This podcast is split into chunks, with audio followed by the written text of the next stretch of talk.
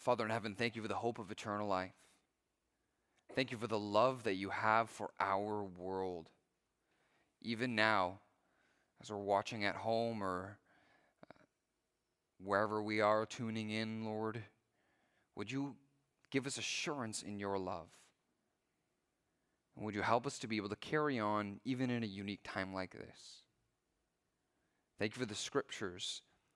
Thank you for the scriptures that offer us timeless truth, transcendent truth from your own mouth that's relevant to us today. We may worry about what we eat or what we drink, but your word says, Man does not live by bread alone, but by every word that comes from your mouth.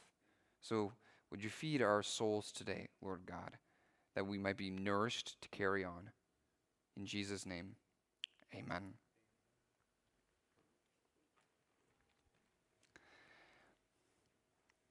This virus has exposed something. Something about human nature that uh, people in prosperous Western countries would prefer to ignore or maybe have forgotten. Something that I think is quite relevant and quite near, actually, to most developing societies across the world that don't share in the prosperity that we have. This virus has exposed the reality that we live in a vulnerable society and we are a fragile people. I've felt this, I've seen this. We've seen the vulnerabilities in the rapid spread of this virus, the dramatic downturn of the economy, uh, the effects on businesses and jobs and income. We see the fragility of it in the way that we've responded, sometimes with panic and with fear. In light of these uncertain times, these uncomfortable realities that we'd prefer to ignore, but have been clearly exposed, I believe that if we're going to carry on in a way that glorifies God, in a way that is good for our souls, we can only carry on if we learn to struggle through in prayer. so, to some people, the call or the thought of um, sending thoughts and prayers in a time of crisis seems actually rather um, ignorant and ill advised. We hear that all the time when a crisis happens and people simply say empty platitudes on social media, sending my thoughts and prayers. They hear that and they say, just like, no, what we need right now is concrete action. Thoughts and prayers? It's childish and foolish. I would invite you to come with me to the Garden of Gethsemane. Come with me and see Jesus in a time in his life when the Son of God, the Savior of the world, was at the most vulnerable and most fragile moment of his eternal existence. At his most vulnerable and fragile moment in life, the night before he would be betrayed by a close friend, falsely accused by the religious establishment for a crime he, he didn't commit, abandoned by his followers before being tortured and killed in the most gruesome way that humans have devised. In that vulnerable and fragile moment, Jesus was praying. Hebrews chapter 5, verse 7 to 8 describes that moment. Hebrews chapter 5, verse 7 to 8 says, In the days of his flesh, Jesus offered up prayers and supplications with loud cries and tears to him who was able to save him from death, and he was heard because of his reverence. Although he was a son, he learned obedience through what he suffered. What a thought. The perfect, perfectly obedient Son of God still had to learn obedience in this vulnerable and fragile moment of crisis. And he learned it through prayer. At first, when he came in to pray, he looked at the prospect of, of, of, of what was ahead of him, and he, he saw it as like a cup with bitter drink of pain and suffering that and at first he prayed if possible let this cup pass from me. Not my will your will be done. The second time then he prayed he, he you can see that he started to learn obedience. And he said if i must take this cup let your will be done. And then the third time we see him after he's done praying and he's with his followers, and one of them tries to defend him from being arrested, he tells him to not defend him. He offers himself up to be arrested, and he says, I must take this cup. He, he saw the pain. He was fragile. He was vulnerable. But in that moment, when he himself said that his soul was filled with great sorrow, he chose to struggle through in prayer. I don't know about you, but I've been anxious this past week. I've been fearful this past week. It brought me to a point of, of, of weakness, but in that point of weakness, God brought me to prayer. Do you feel your own weakness? Do you feel your own vulnerabilities? Do you see the vulnerabilities? You feel your own fragility? Come with me and pray like Jesus. If you're struggling through this crisis, then, like Jesus, struggle through it in prayer. When we struggle through crisis in prayer, then we can learn to carry on. We don't know how long this is going to last. Lord willing, we'll see it pass. But even Jesus looked for what was ahead of him to pass, but he could still go through it. He could still carry on. When we struggle through a crisis in prayer, we can learn to carry on. I want to invite you to a turn with me to Matthew 5, or excuse me, Matthew chapter 6 and chapter 7. And we're going to look at the teachings of Jesus and see three ways that we can learn to carry on as we struggle through in prayer.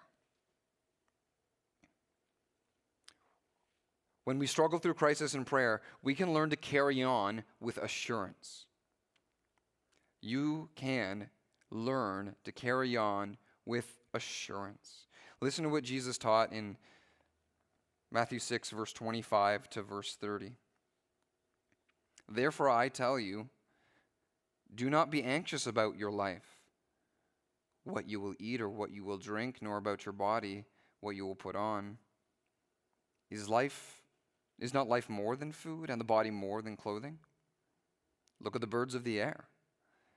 They neither sow nor reap nor gather into barns, and yet your heavenly Father feeds them. Are you not of more value than they? And which of you, being anxious, can add a single hour to his lifespan? And why are you anxious about clothing? Consider the lilies, consider the lilies of the field, how they grow. They neither toil nor spin. Yet I tell you, even Solomon in all of his glory was not arrayed like one of these. But if God so clothes the grass of the field, which is today alive and is tomorrow thrown into the oven, will he not much more clothe you, O you of little faith? When we struggle through crisis in prayer, we can learn to carry on with assurance. Assurance is faith that knows what is true. When we struggle through crisis in prayer, we can learn to carry on with assurance, knowing the truth knowing the truth that God loves us. God loves you. In the mind of Jesus, God's fatherhood is assurance of his love for us. In we're reading a passage that's part of the most famous sermon that Jesus ever preached. It has the familiar commandments that you know about, like do unto others as you would have others do unto you. Judge not, lest you be judged. In this sermon, his most famous he preached, he refers to God in heaven as Father on 16 time, occasions. The fatherhood of God is important to Jesus. The fatherhood of God assures us that we are valued and that we are loved. In God, or excuse me, Jesus in this passage compares our individual value to the value of birds and flowers. It's spring. Flowers are going to start pushing up soon. Birds have already started chirping a little more frequently. Birds are cheerful, they always have a song. Flowers are beautiful. Fresh flowers always have a fragrance.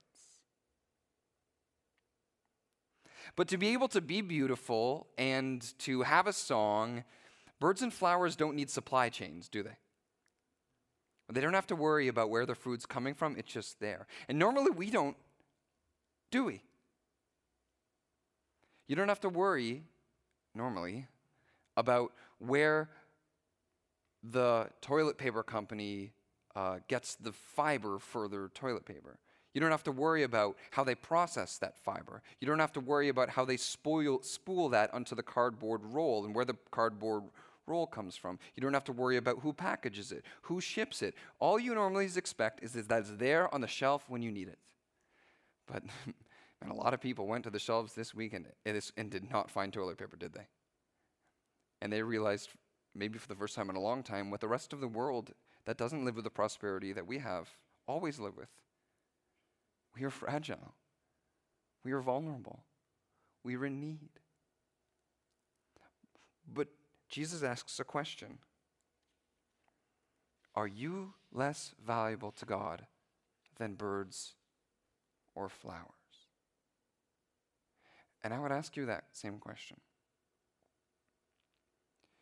Do you think that you are less loved by God than an inanimate vegetation that's going to die real soon, or a, a, little tiny chirping bird. Do you really believe that God loves you?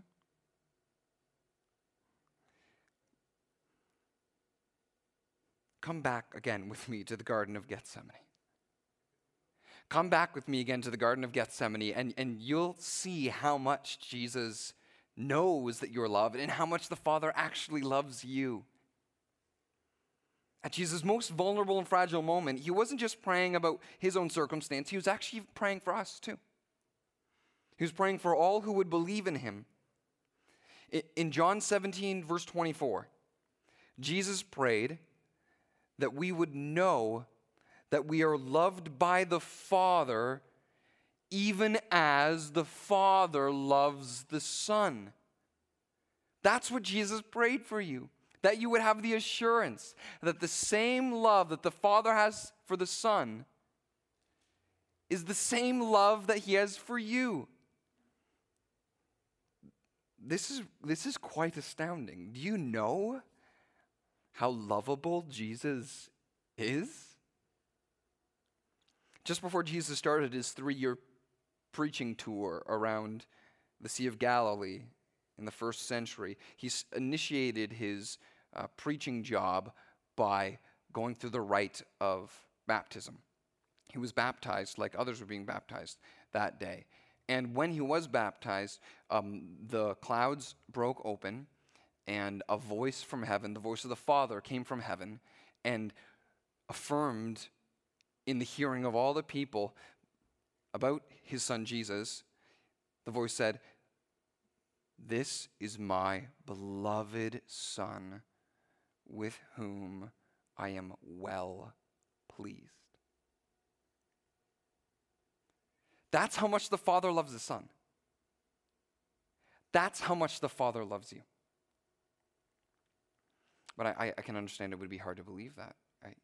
Because you carry a lot of um, stain on your heart for what you know that you did, guilt for the past, shame for what other people have said about you, baggage from relationships, and you honestly struggle to believe that you could be loved by God. The assurance of God's love is like a life preserver that God extends out to you. Here is His word. Certainly, you, you may have done things that maybe you feel like you deserve to be left out of this boat, and maybe you'll wait for the next one, but I don't deserve to be pulled in, into this boat. None of us deserve God's love. The love of God is a grace that He gives to us. I've done things that I'm not ashamed of, just as you have done things that I'm not ashamed of. But the question is will you trust His word? You are made in His image. For God so loved the world that He sent His only Son. Sure, you could, tr- you could tread water for a little bit, but the preserver of his love is there for you. Cling to it. Cling to it in prayer. If you're wrestling with this idea that you're, that you're not loved by God, cling to prayer. When we struggle through crisis in prayer, we can learn to carry on with assurance that God truly does love us. It's proven.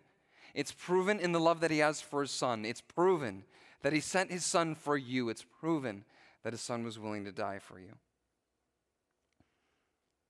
And that might provide you some measure of assurance, but then your next immediate thought is like, okay, but what about tomorrow? I, I don't know what's going to happen tomorrow in this crisis that we're in.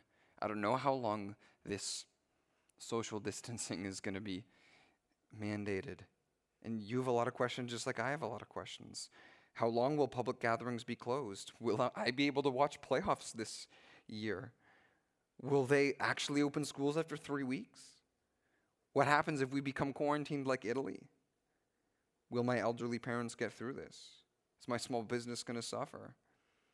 How is this going to affect my grades going into university because I'm in grade 12? Could I lose my minimum wage job? What do I do with my investments? How are my family members doing across the world in other countries like mainland China? I don't know what's going to happen tomorrow. Assurance is faith that knows what's true today. And what's true today is that God loves you. Trust is faith that knows what will be true tomorrow. When we struggle through in prayer, we can learn to carry on with assurance, knowing that God loves us, and with trust, knowing that God will provide for us. In prayer, we can learn to carry on with trust. Let's read the words of Jesus again. Matthew chapter 7, verse 7 to 11 says, Ask, and it will be given you. Seek, and you will find. Knock, and it will be open to you. For everyone who asks receives, and the one who seeks finds, and to the one who knocks it will be opened. What good promises. Verse 9 Or which one of you, if your son asks him for bread, will give him a stone? Or if he asks for a fish, will give him a serpent?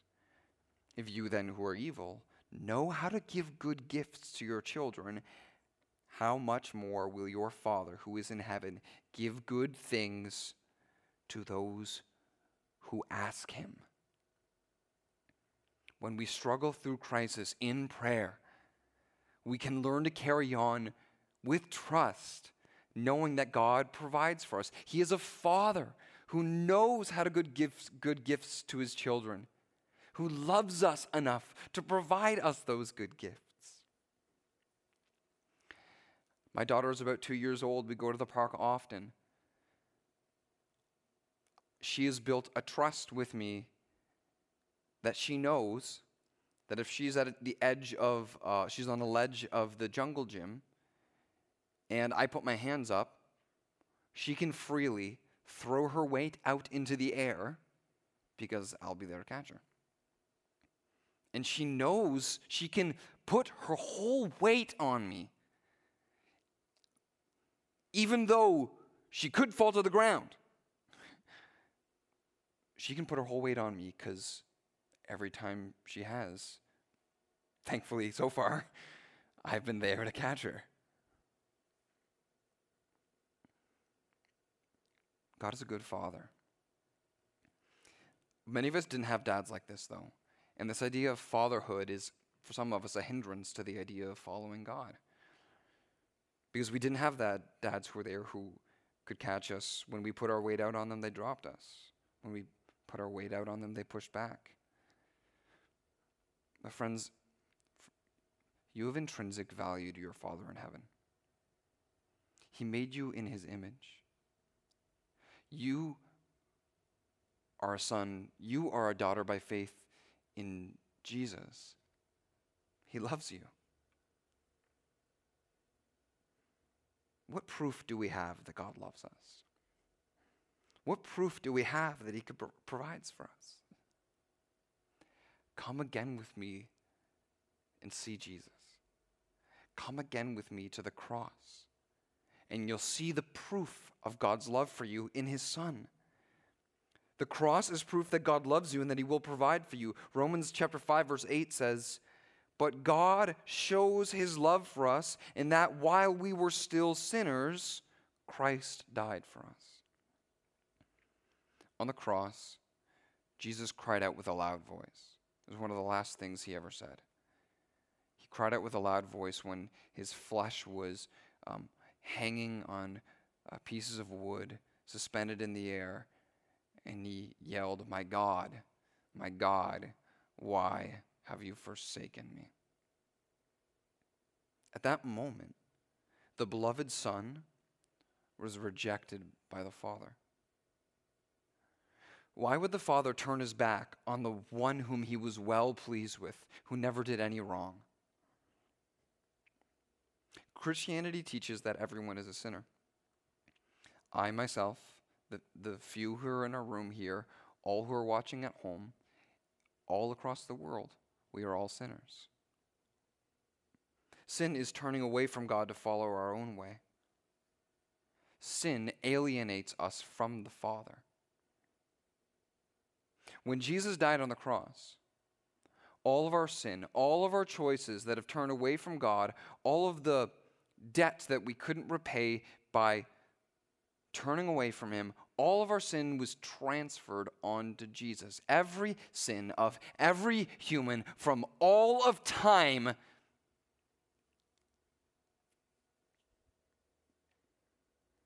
Jesus suffered rejection that I deserved and that you deserved so that we could have the acceptance that he earned. So, yes, you, you may feel the baggage of your own sin. You may feel the shame of your own sin. You may feel like you deserve to be overlooked. You deserve to be rejected.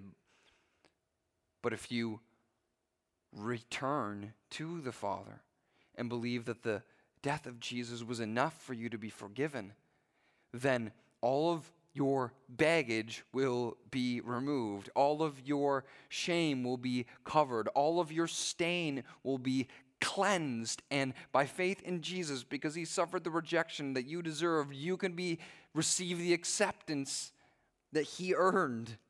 The cross is proof that God loves you. If you return to him and believe in Jesus, you won't see a back turned to you, you will see arms wide open to you.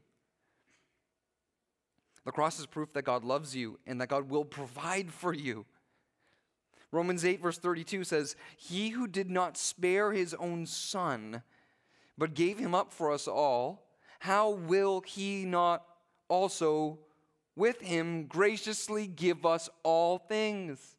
The Father is not withholding, He's already given you His best. Certainly, He can give you the food you need for tomorrow. Certainly, He loves you enough to care that you might be lacking. Certainly, He is able to supply it. Philippians chapter 4 says, And my God will supply all our needs richly in Christ Jesus. And we might not feel like we're richly supplied. We might feel like we're lacking. In that same passage in Philippians chapter 4, the Apostle Paul says, I have learned the secret of being in plenty and need hunger and want, I can do all things through Christ who strengthens me. God has promised that He will provide our needs because He loves us. It's proven at the cross. Do you have assurance? Assurance is faith that knows what is true. And the truth is, God loves you. Do you trust God? Can you lean your whole weight on Him in prayer? Trust is faith that knows what will be true. When we have this assurance and this trust, it will not just be a thinking thing, it will be a doing thing. It will change the way that we live. When we struggle through crisis in prayer, we can carry on with sensibility, knowing the truth that our God understands our weaknesses and can help us through them. In prayer, we can learn to carry on with assurance, with trust, and with sensibility. Look at the text again with me, Matthew chapter 6, verse 31 to 32. Jesus says, Therefore, do not be anxious, saying, What shall we eat, or what shall we drink, or what shall we wear? For the Gentiles seek after these things, and your heavenly Father knows that you need them all. But seek first the kingdom of God and his righteousness, and all these things will be added to you. God understands our weaknesses. Sensibility is faith that lives out the truth that we believe that God loves us and will provide for us. And it's hard to be sensible in a time of crisis. It feels like the riverbank is overflooded, that, that, that the rains won't stop, and that what once was a quiet and tranquil river of life, I just steadily flowed through my everyday. Now the river is overflowing and damaging and demolishing everything in its path. Sensibility is uh, sensibility is like putting a dam in the river. Doesn't stop the flow of life. It regulates the flow. It doesn't mean floods won't happen. It doesn't mean the rains won't stop. But it means when the rain pours down and the floods come, the pressure of the water will still press on the dam but the dam's been built in such a way that it can control the flow of water. It can control the flow of my emotions. It can control the th- flow of my fear. It can control the flow of my anxiety. It doesn't mean I won't. It doesn't mean there won't be pressure. But it means I can live sensibly. It means, as Jesus said, I can turn from anxiety and focus my attention on God, what, what God wants me to focus my attention on. Seek first His kingdom and His righteousness. See, being a Christian doesn't mean that you'll be an anxiety free Christian, but it means in the midst of the anxiety, in the midst of the fear, when you struggle through crisis in prayer, you can learn to carry on with sensibility. What does sensibility look like? What does it look like to be able to seek first the kingdom, to seek first his righteousness? God's kingdom is the place where he exercises his authority. Righteousness is the way that you would live if you were uh, following that authority. Righteousness is an upright life, not a crooked, an upright life before God that enjoys His goodness because I'm walking in harmony with Him.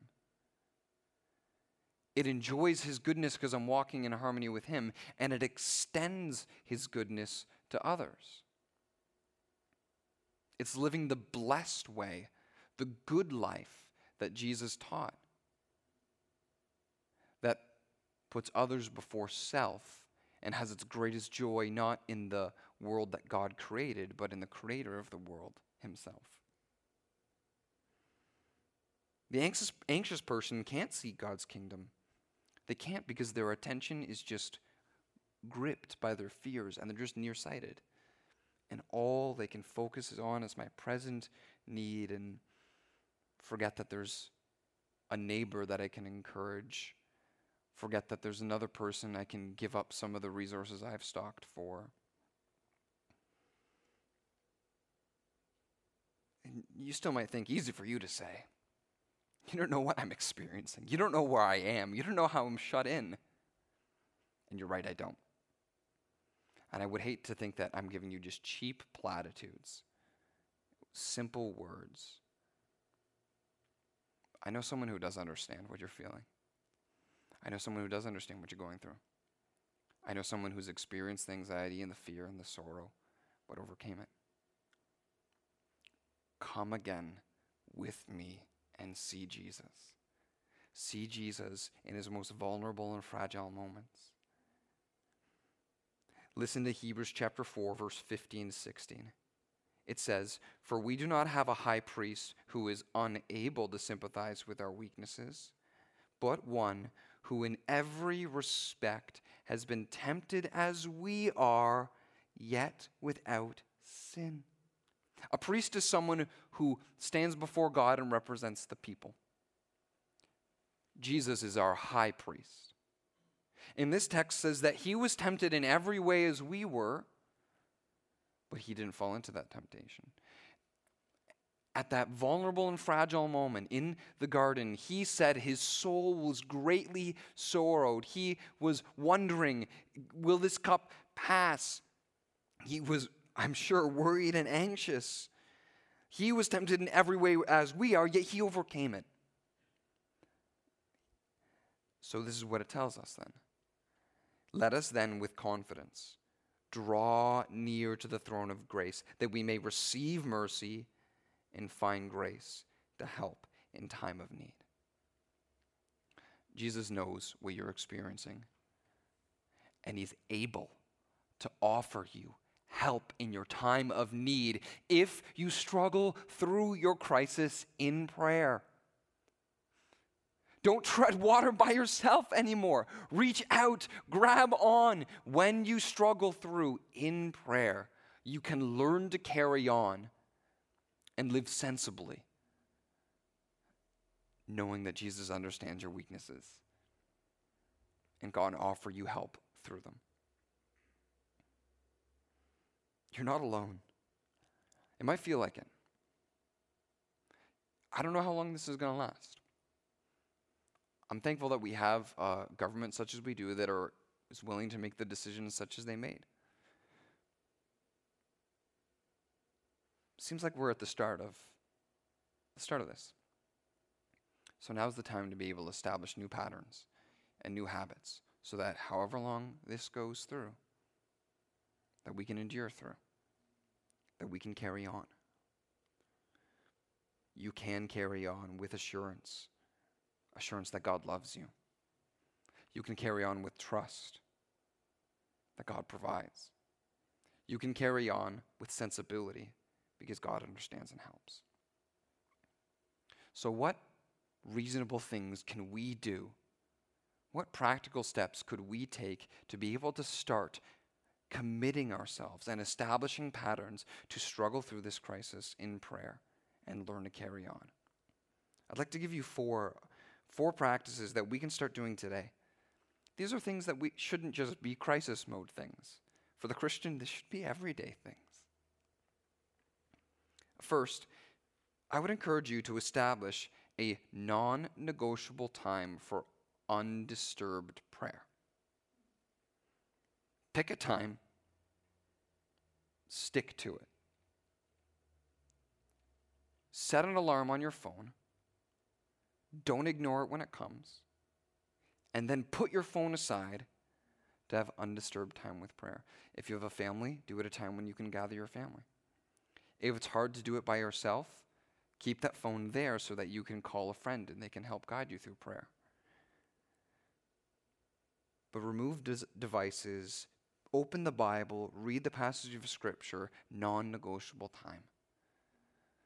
We can struggle through a crisis in prayer and learn to carry on. So establish a non negotiable time. And second, this will take some self reflection. Maybe some time where instead of just numbing your anxious thoughts by more Netflix or more news or more social media, you just put things aside and you reflect on your own heart. So here's the second practice we can do recognize the factors that instigate anxiety in your heart. Maybe it is the news or social media, and you're just consistently over consuming it. You might respond and ways like, Well, I need to be informed. And yeah, I think there's a, we should. But if the overconsumption of news and media comes at the cost of prayer, that's too high of a price. Too high of a price for your own mental health. Too high of a price for the care that you should be giving your family. Establish a non negotiable time for undisturbed prayer. Recognize factors that instigate anxiety. Third, um, when you do feel anxious, talk to someone honestly. When a, when a, a pot is boiling on the oven, don't keep the lid on. Lift the lid off. And talking with someone about when those times come when you start to bubble and boil over, sometimes you might not recognize that you need to turn the heat down, but maybe they can come and help you simmer down when you're boiling over. Find a non negotiable time. Recognize the factors that instigate anxiety. Tell someone about those factors so that they can help you. And then, fourthly, um, it's been interesting how we've been learning from like some like new language that that's not familiar with us. Social distancing, self-isolation, like when have I talked about that before? But we've learned some new language in a new normal. Maintain distance, but extend love. We, we should maintain practices of social distancing, but I found in this time that people are remarkably open to talk. And we have the blessing of technology like this. Reach out to people. Reach out to people and let them know that you care for them. Reach out to people and let them know that they're alone. Reach out to your family who you aren't really good at reaching out to. Um, drop a note on your neighbor's door. Share a roll of toilet paper. Maintain social distance, but keep extending love. Establish a non negotiable time for undisturbed prayer. Recognize the factors that instigate anxiety. Talk to someone when you're feeling anxious. Don't stop being the light of Christ. I'd like to close our time with an encouraging story. Uh, sometimes it feels like history is progressing in the same direction, but often when we look back, we, we know if we don't learn the lessons, lessons from history, we're bound to repeat them. Sometimes history feels cyclical. We can learn from the lessons of history again today. In the early 1900s, C.S. Lewis was a philosopher and an Oxford professor who was a really reassuring voice for Britain. During the uh, World War II, when uh, Nazi Germany was uh, doing air raids and bombing London, um, the BBC, the British Broadcasting Company, asked C.S. Lewis to uh, broadcast um, uh, talks, lessons over the radio system, where the whole nation was gripped to their radio set, listening to talks about the Christian faith and how to live the Christian life. Those broadcast talks during World War II would actually be the initial um, basis for what became his best selling book, Mere Christianity. A decade later, after World War II, um, another threat had arisen that caused the world a lot of fear and anxiety. Um, an, an, atomic bomb was dropped at the end of World War II, and now the threat of nuclear war was at hand. And in the 40s, this reassuring voice, C.S. Lewis, spoke again and gave hope to his nation. Apparently, people were really consumed with anxious thoughts that day in the same way that we are today with COVID 19. Listen to the words that he said in his essay, How to Live in an Atomic Age. And you could easily change out the word atomic for coronavirus. This might seem like laissez faire and that he's like just flippantly passing off a significant threat. But when you know that you are loved and provided for by a Father in heaven, you can have this type of attitude. He says, In one way, we think a great deal too much of the atomic bomb. How are we to live in atomic age? I'm tempted to reply, why, as you would have lived in the 16th century when the plague visited London almost every year, as you would have lived in a Viking age when raiders from Scandinavia might land and cut your throat any night. Or indeed, as you are already living in an age of cancer, an age of syphilis, an age of paralysis, an age of air raids, an age of railway accidents, an age of motor accidents if we are all going to be destroyed by an atomic bomb, let that bomb, when it comes, find us doing sensible and human things.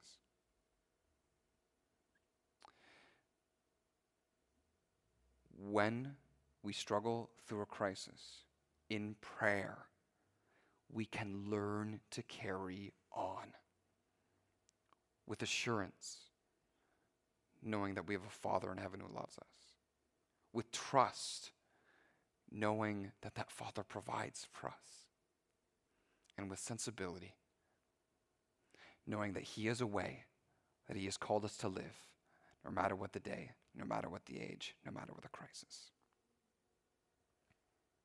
Let's carry on together and pray. Father in heaven, thank you that even in a moment I can stop and after directing my attention to the few people here in the room with me and uh, being able to share these words of Scripture with the uh, many who are uh, watching online, I'm glad that going to turn my attention to you, knowing that you hear me. Uh, and I believe that you hear us because uh, Christ Jesus is our advocate and because the Holy Spirit is our helper. And because you say to us, let us then with confidence draw near to the throne of grace so that we may receive mercy and find grace to help in our time of need. Here is our time of need, God. Help us to struggle through in prayer. I know it's going to be a struggle. Today has been a struggle for me today. It's been a struggle. I'm anxious. I'm fearful. I don't know what's going to happen tomorrow, let alone what's going to happen an hour from now, two hours from now. I don't know what's going to happen in three weeks. Our school, school's going to open or school's going to close. I don't know when everyone online is going to be able to be in here with me and I can tell them you are loved to their faces. I, I don't know. But I do have faith to know the truth that you love us. I do have faith to know what will be true that you will provide for us. And I do have faith to live out this truth and be sensible because you understand us and help us. But I know that I've only found this truth eh, through prayer. So would you help us all, Lord God, to struggle through in prayer and learn to carry on? We need this help. Help us in Jesus' name. Amen.